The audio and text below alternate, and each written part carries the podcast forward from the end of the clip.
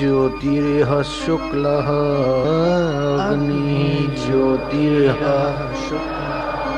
अग्निज्योतिर्ह शुक्लः अग्निज्योतिर्यश् षड्मासा उत्तरायणं षड्मासा षड्मासा उत्तरायणम् तत्र प्रयता गच्छन्ति, तत्र प्रयता गच्छन्ति, तत्र प्रयता गच्छन्ति। ब्रह्म, ब्रह्मविदो जनाः, ब्रह्म, ब्रह्मविदो ब्रह्म, ब्रह्मविदो जनाः। जिस मार्ग में प्रकाश रूप अग्नि का अधिपति देवता, दिन का अधिपति देवता, शुक्ल पक्ष का अधिपति देवता और छ महीने वाला उत्तरायण का अधिपति देवता उस मार्ग में शरीर छोड़ने वाले जाते हैं तो वे ब्रह्मवेता पुरुष पहले ब्रह्मलोक की प्राप्ति करते हैं और ब्रह्मा के लोक में तब तक रहते हैं जब तक ब्रह्मा जी की ये सृष्टि है। ब्रह्मा जी महानिर्वाण को पाते हैं, तब वे लोग ब्रह्म परमात्मा में विलय होते हैं। एक धूमिल मार्ग है, दूसरा प्रकाश मार्ग है। सूर्य की बारह राशि मानी गई है।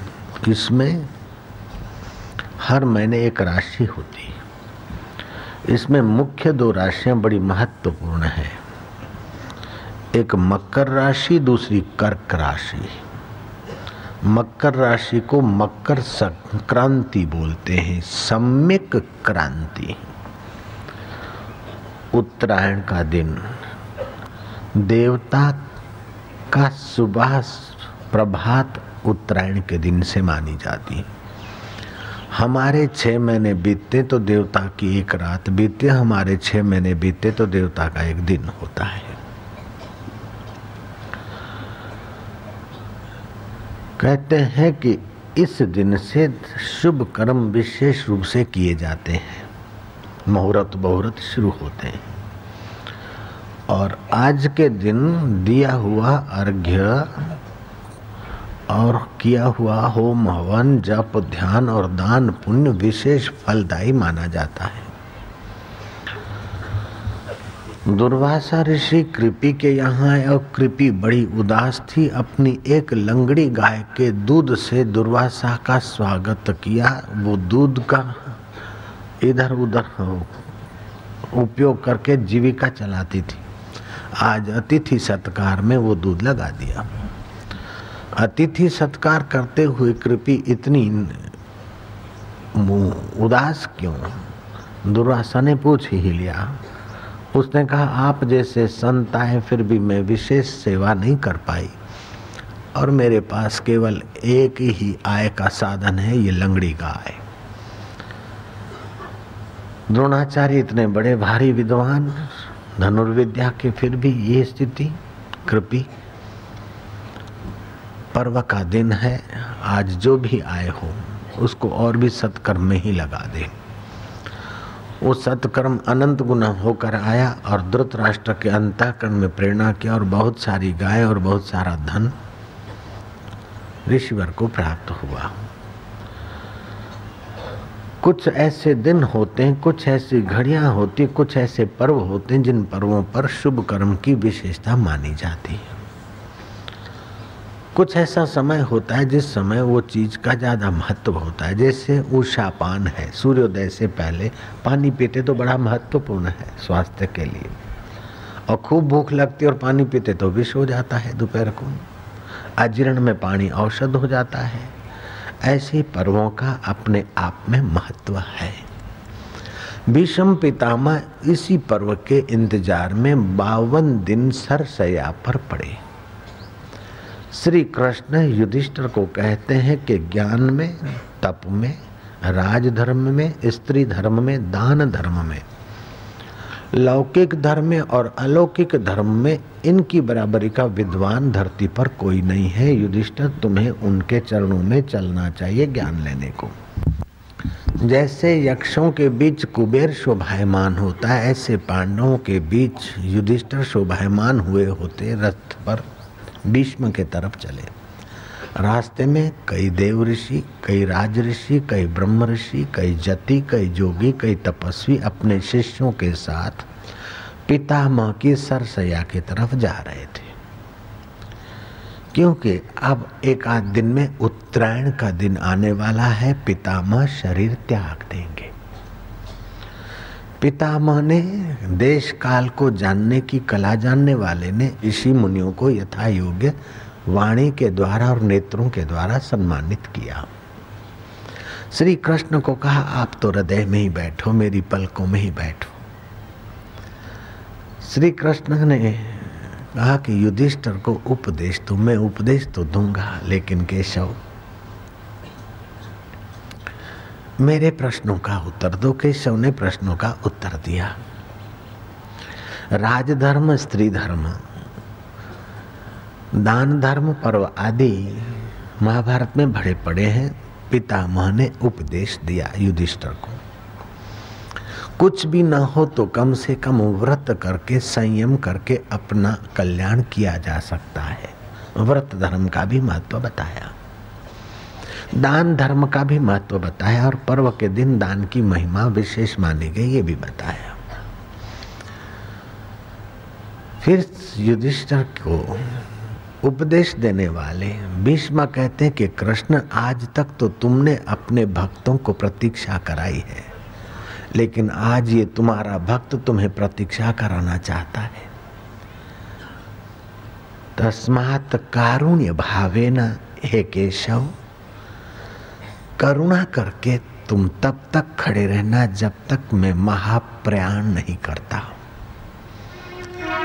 उदास होकर नहीं, गंभीर होकर नहीं मंद मंद मुस्कुराते हुए पीताम्बर फरकता रहे और निगाह मेरे तरफ़ रहे। और स्मित बरसता रहे, केशव, आज तुम तो प्राणी मात्र के आत्मा हो, मेरा निज स्वरूप हो, लेकिन आज साकार रूप में भी आप यहीं रहेंगे जब तक मैं इस शरीर से अपने प्राण महाप्राण में नहीं मिलाता, अपना जीव ब्रह्मलोक तक नहीं ले जाता, तब तक तुम्हें यहीं खड़ा रहना होगा। कैसा है भक्त का प्यार? हे केशव, मेरा तुम्हें प्रणाम है, भीष्म कहते हे वसुदेव देव की नंदन नंद गोप कुमार हे राधिका रमन हे गोपी रमन मेरा तुम्हें प्रणाम है। ऐसे तो तुम प्राणी मात्र के आत्मा हो, और अव्यक्त अकाल पर ब्रह्म परमात्मा हो, लेकिन जीवों के उद्धार के लिए तुम साकार होकर आते हो। यशोदा माँ ने आपको उखली से बांधा था। वो बात भी मुझे स्मरण है। और मक्खन चोर कंपनी बनाकर आप ग्वाल गोपों को पुष्ट करते थे, ये भी मुझे पता है। हँसते हँसते कंस को स्वधाम भेजने वाले, आज मैं आपके धाम में पहुँच रहा हूँ, मेरा आपको प्रणाम है। जो लोग कॉन्वेंट स्कूल में पढ़े हैं, परदेसी बाबुओं के चक्कर में आते, वे लोग कान खोल के सुन ले सवा सौ वर्ष का बाल ब्रह्मचारी मरते समय कृष्ण का ध्यान कर रहा है और कह रहा है, राधा रमन गोपी रमन मेरा तुमको प्रणाम है। जो लोग कृष्ण को मानते हैं कि ये कामी थे या सेक्सी थे, उनको कान की महल निकलवा के फिर सुन लेना चाहिए। कि बाल ब्रह्मचारी भीष्म पितामह गंगा पुत्र अष्ट वसुओं में का एक वसु मनुष्य तन में और प्रार्थना कर रहा है कि जब तक मेरा महाप्रयाण नहीं होता, तब तक तुम यहाँ खड़े रहिए। क्या मरते समय कोई ब्रह्मचारी कामी आदमी का ध्यान करेगा? और वो ब्रह्मचारी एक बार पढ़कर ब्रह्मचारी नहीं हुआ था, नावल पढ़कर ब्रह्मचारी नहीं हुआ था, वेद वेदांत उपनिषद और सत्य शास्त्रों का आश्रय लेकर ब्रह्म में विचरने वाला ब्रह्मचारी था।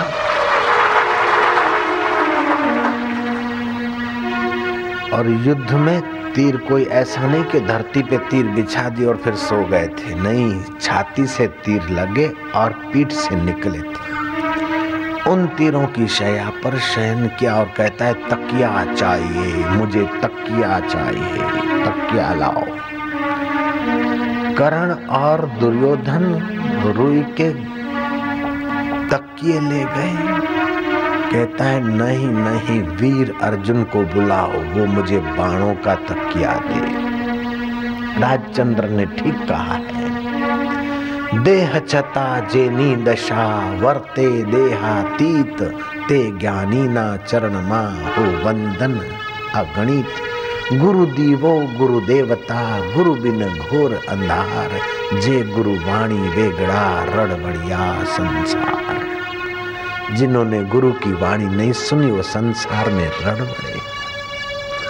उमा तिन के बड़े अभाग शिव जी कहते हैं। उमा तिन के बड़े अभाग, जे नर हरि तजी विषय भजे और शिव जी कहते हैं कि उमा संत समागम सम, और न लाभ कछु आन।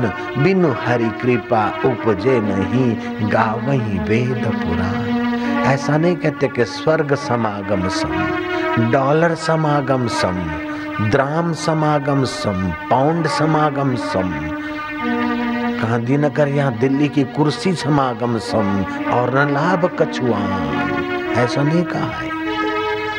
कुर्सी मिलने के बाद भी जीवन में बहुत कुछ कमियाँ रह जाती है, लेकिन सत्संग के द्वारा जो सत्य स्वरूप का ज्ञान शांति मिलती है तो जीवन पूर्णता का एहसास करता है और पूर्ण परमेश्वर में विश्रांति पा लेता है। उत्तरायण। संक्रांति, सम्यक क्रांति, सबकी भलाई में अपनी भलाई, सबकी उन्नति में अपनी उन्नति। सबके मंगल में अपना मंगल। भीष्म पितामह कहते कि कृष्ण, मुझे वो भी याद है कि घोड़ों की टापों से उड़ी हुई धूल से तुम्हारे बाल घिंघरूले, मटमैले से हो गए थे। और युद्ध के परिश्रम से आपके चेहरे पर पसीने की बूंदें उभर आई थी। और ढलते सूर्य का प्रकाश मानो उन बूंदों को मोतियों का सा रंग दे रहा था। हे रंग रंगीले छेल छबीले मेरा तुमको प्रणाम है। मैं आतताई आपको तीक्ष्ण बाणों से आपकी उंगलियों पर प्रहार कर रहा था। और आपने मेरी सदगति करने के लिए मुझ पर प्रहार किया हथियार न उठाने का संकल्प होते हुए भी आपने हथियार उठाया मेरे संकल्प को साकार करने के लिए। नहीं तो श्रीखंडी क्या मुझे मारता? लेकिन हे नाथ, आपने अपने भक्त को सदगति देने के लिए ही अर्जुन को उकसाया। मेरा आपको प्रणाम है। कैसी सम्यक क्रांति है, जिसके द्वारा ब्राह्मण लगे हैं और उसका सदगुण दिख रहा है। कैसी क्रांति आज का कोई होता तो गांठ बांध के रख देता कि काय का कृष्ण काय का ये मेरे को मरवा दिया हथियार न उठाने का संकल्प करके हथियार उठाया काय का भगवान काय का गुरु जो लईश ઘેરે ઘેરને ગામે ગામ જેને તમારી નિંદા કરીશ નવ નવ કાગળિયા છ છ કાગળિયા છપાઈશ ને ઘરના ખર્ચે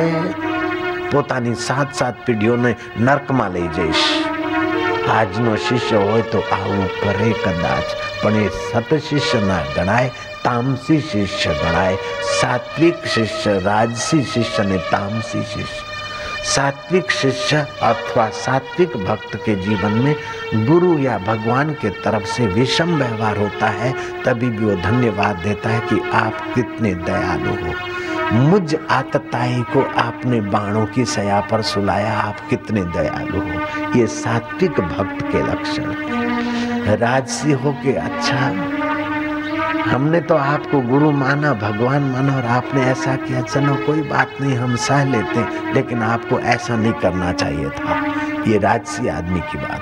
और तामसी हो कि लोगों ने बच्चे मने उतारे पड़ा। हवे हूँ जोई गाँव गामे गाँव આમ કરીશને વ્યક્તિ વ્યક્તિની શ્રદ્ધા તોડીને કુટુંબ સહિત સાત સાત પેઢી સહિત નરકે જઈશ તો જઈશ પણ બાવા તારી ખેર નહીં જય શ્રી કૃષ્ણ સાત્વિક શ્રદ્ધા રાજસ શ્રદ્ધા અને તામસ શ્રદ્ધા सात्विक भोजन राजस भोजन और तामस भोजन अब हम भोजन कैसा करते हैं जैसा भी करते हो, आज से सात्विक भोजन, सात्विक संग और सात्विक विचार करके अपने जीवन को भीष्म पितामह की नाई, उस पर ब्रह्म परमात्मा के साथ तदाकार करने के लिए तुम्हारा जन्म हुआ, इस बात को कभी न भूलिए। कितनी शक्ति है उस योद्धा में कि मुझे रुई का तकिया नहीं चाहिए, अर्जुन को बुलाओ, तकिया देगा। एक, दो और तीन बाण सिर पर मारे गए और वह सिर से पार हुए सिराना बनाकर से। जन्मे जय को वैशम पायन जी कहते हैं कि फिर क्या हुआ? जब अंतिम यात्रा का समय हुआ तो उस योद्धा ने उपदेश देना बंद किया और प्राण की धारणा की। धारणा शक्ति से अपने प्राण शरीर के अंगों से खींचते खींचते ऊपर लाए। जिन जिन अंगों से पितामह ने प्राण खींच लिया, उन उन अंगों में लगे हुए बाण गिर पड़े। और घाव भर गए, कैसा प्राण शक्ति की उपासना है? ऐसे करते करते सारे शरीर के प्राण वो ब्रह्मरद्र में लाए और सारे बाण निकल गए और घाव भर गए। फिर पिता पितामह ने उस प्राण को ब्रह्मरंध्र में लाकर, ब्रह्म फोड़कर, ब्रह्मरंध्र फोड़कर आकाश की यात्रा की उत्तरायण मार्ग की। और उत्तरायण मार्ग से देखते देखते वो व्यापक प्राण ने लीन हुए। श्री कृष्ण ने, पांडवों ने और ऋषि मुनियों ने साधुवाद देते हुए उस पितामह की अंत्येष्टि की। भीम और अर्जुन ने चंवर डुलाते हुए उनकी सेवा की और नकुल और सहदेव ने पितामह के शरीर सिर को पगड़ी पहराई। एक भी पुत्र नहीं, फिर भी कई पुत्र उनकी सेवा में लगे। इनके पास स्वभाव बल का ही धन था, इसलिए सब सेवा में लगे। कई राजे अपना यश करने के लिए कई तिगड़मबाजी करते। उन राजाओं का यश नहीं, लेकिन पितामह का यश तो उत्तरायण के दिन लाखों लोग गाते हैं और हज़ारों साधु उसका वर्णन करते हैं, क्योंकि स्वभाव बल है। स्त्रियाँ ने ताड़ के पंखे लेकर उनके शब को पंखा हाँकने की सेवा छून ली। पितामह की कोई ऑफिशियली बहू नहीं थी, फिर भी बिन बुलाए कई बहुएँ सेवा में लग गई। ये स्वभाव बल तो नहीं, और क्या है? आकाशचारी देवताओं ने पुष्पों की, सुगंधित पुष्पों की वृष्टि की, और श्री कृष्ण उनकी अंत्येष्टि के कार्यक्रम में हाजिर रहे। कैसा है स्वभाव बल? कितना जादू है स्वभाव बल में? धन बल, सत्ता बल, शरीर बल, ये तो शायद आप के पास कम भी हो, न भी कोई प्राप्त कर सके। लेकिन स्वभाव बल तो आप अपने आप में पैदा कर सकते। महाराज,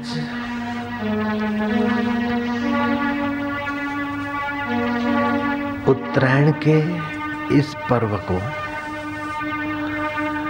तिल गुड़ ले दे के तिल मालिश करके, जल में तिलों का तेल डालकर, तिलों के तेल का दिया जलाकर तिल खिचड़ी का दहन खाना खिलाना करके उत्सव मनाया जाता है।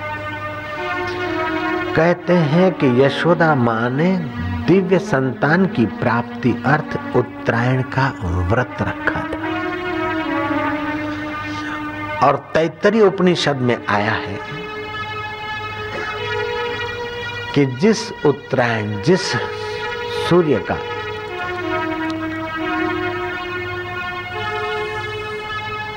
मकर राशि में प्रवेश का इंतज़ार करने वाले पितामह ने बावन दिन इंतज़ार किया उस सूर्य का ध्यान करने से बुद्धि शक्ति और स्वभाव शक्ति का विकास होता